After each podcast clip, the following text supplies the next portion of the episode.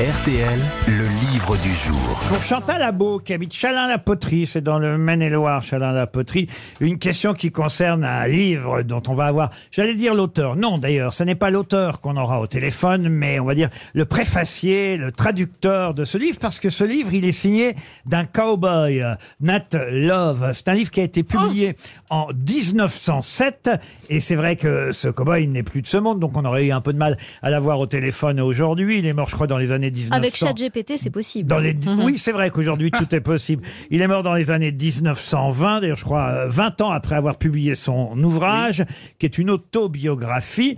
Et je vais vous demander d'ailleurs quel est le sous-titre de cette autobiographie. Nat Love, le cow-boy. Le cow-boy noir. Noir. Bonne oh, réponse de Paul Alcarac. Bonjour Thierry Beauchamp. Bonjour, ravi d'être parmi vous. Bonjour. Dans le dernier endroit où l'on peut rire de tout. Ça c'est vrai, et vous avez raison euh, de dire qu'on peut rire de tout, parce que lui au fond il avait de l'humour aussi, euh, Nat Love, parce que dans son autobiographie on comprend quand même qu'il exagère un peu, qu'il a euh, un peu tendance à, à se surestimer, non? C'est le moins qu'on puisse dire, mais en fait c'est une tradition qui était assez partagée dans le milieu de l'Ouest américain. C'est un territoire où on aimait raconter ce qu'on appelle des tall tales, des histoires énormes, des galéjades. Mmh. Et alors, évidemment, dans son autobiographie, euh, il, il se perd un peu et de temps en temps, euh, il donne l'impression de, de raconter quelque chose qui est arrivé.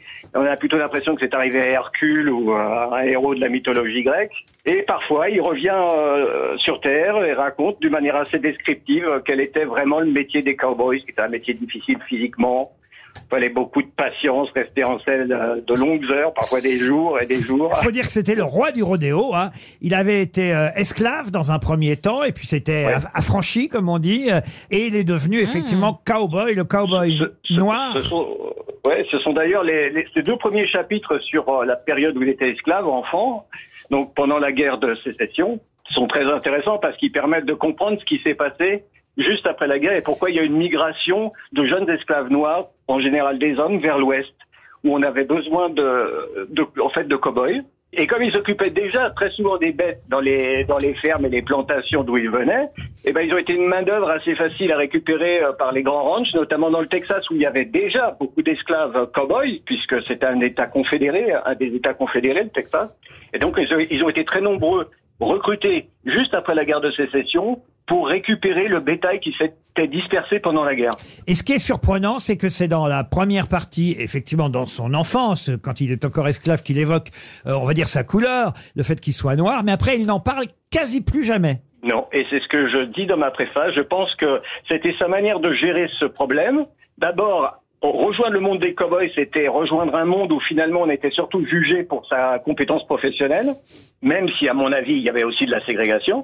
Et c'était un moyen aussi de se, de, de se réincarner dans une espèce de super race, parce que, en fait, il épouse les codes des Blancs. Il est, il tient des propos racistes dans son autobiographie contre les Amérindiens, contre les Mexicains.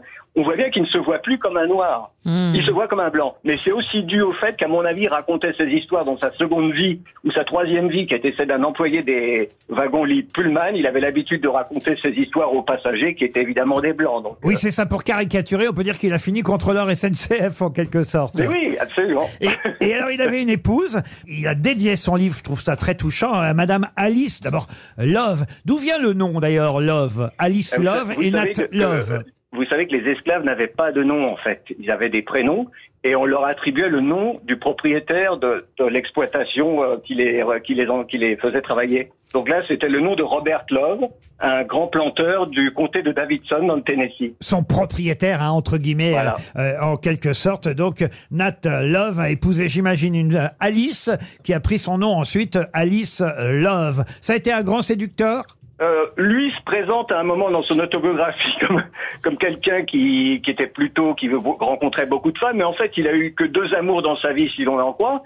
C'est une belle Mexicaine qui est morte trop tôt et euh, cette euh, Alice qu'il a rencontrée plus tard à Denver à la fin de sa carrière de cow-boy et qui avait déjà quatre enfants quand même. Comme on est aux grosses têtes, on est évidemment obligé de parler de son surnom tout de même, parce que son surnom à Nat Love, c'est pas le cow-boy noir, c'est Deadwood Dick. C'est ça. Ah. C'est-à-dire, on va dire en gros, euh, bite de bois mort, c'est ça? Ouais, enfin non, en fait, le mot, le mot dick, euh, dans, dans la langue populaire américaine, il a eu bien des significations. Et je pense qu'à l'époque, le dick appeler quelqu'un Dick, c'était comme l'appeler, euh, Mar- euh, je sais pas, Dupont, Marcel, euh, c'est un nom très commun.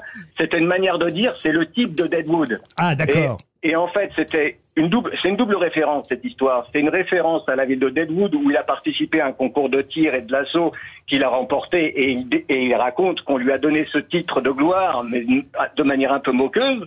Mais je pense aussi qu'il associe ce nom à celui d'un héros de la littérature populaire de l'époque, mais on ne peut pas dire que c'est inspiré par le héros de la littérature populaire américaine de l'époque, parce que ce héros n'a été créé qu'en mille huit cent soixante-dix-sept, or on lui a donné ce sobriquet en mille huit cent soixante-seize. Oui, donc ça marche pas.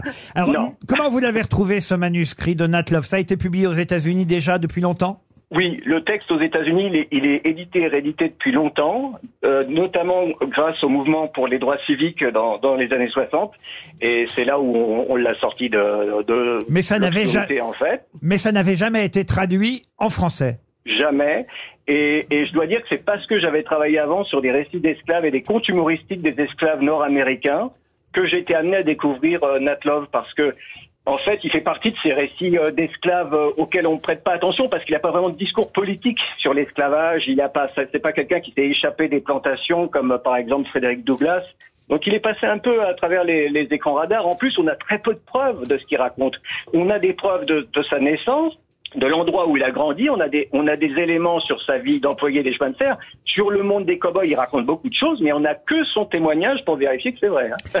Alors évidemment, il se vante euh, un peu, hein, il se, il se hausse ah, du oui. col, comme on dit, hein, mmh. euh, ou du colt, peut-être, je devrais dire. En tout cas, ça s'appelle Cow-boy noir. C'est une autobiographie qui date du début du vingtième siècle, mais c'est traduit par Thierry Beauchamp et préfacé par notre interlocuteur. C'était notre livre du jour, Nat Love, le Cow-boy noir. Merci.